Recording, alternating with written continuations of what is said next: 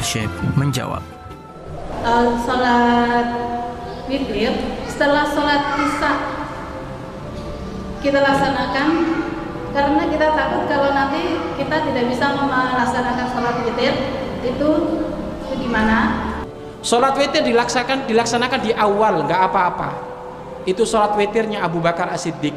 Abu Bakar As-Siddiq itu kalau sholat witir setelah sholat isya. Tapi bukan berarti Abu Bakar As-Siddiq nggak bangun malam, bangun malam rajin.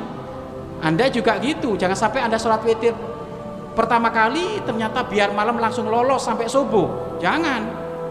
Tetap bangun malam uta, utama. Iya kan? Kemudian Sayyidina Umar witirnya akhir di malam hari. Utama mana Pak Ustadz?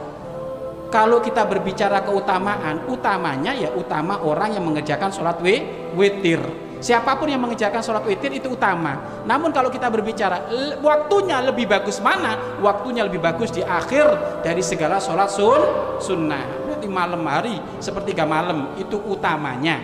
Waktunya seperti itu yang paling ba bagus. Namun siapakah yang paling bagus dari sholat witir? Yo ya yang mengerjakan.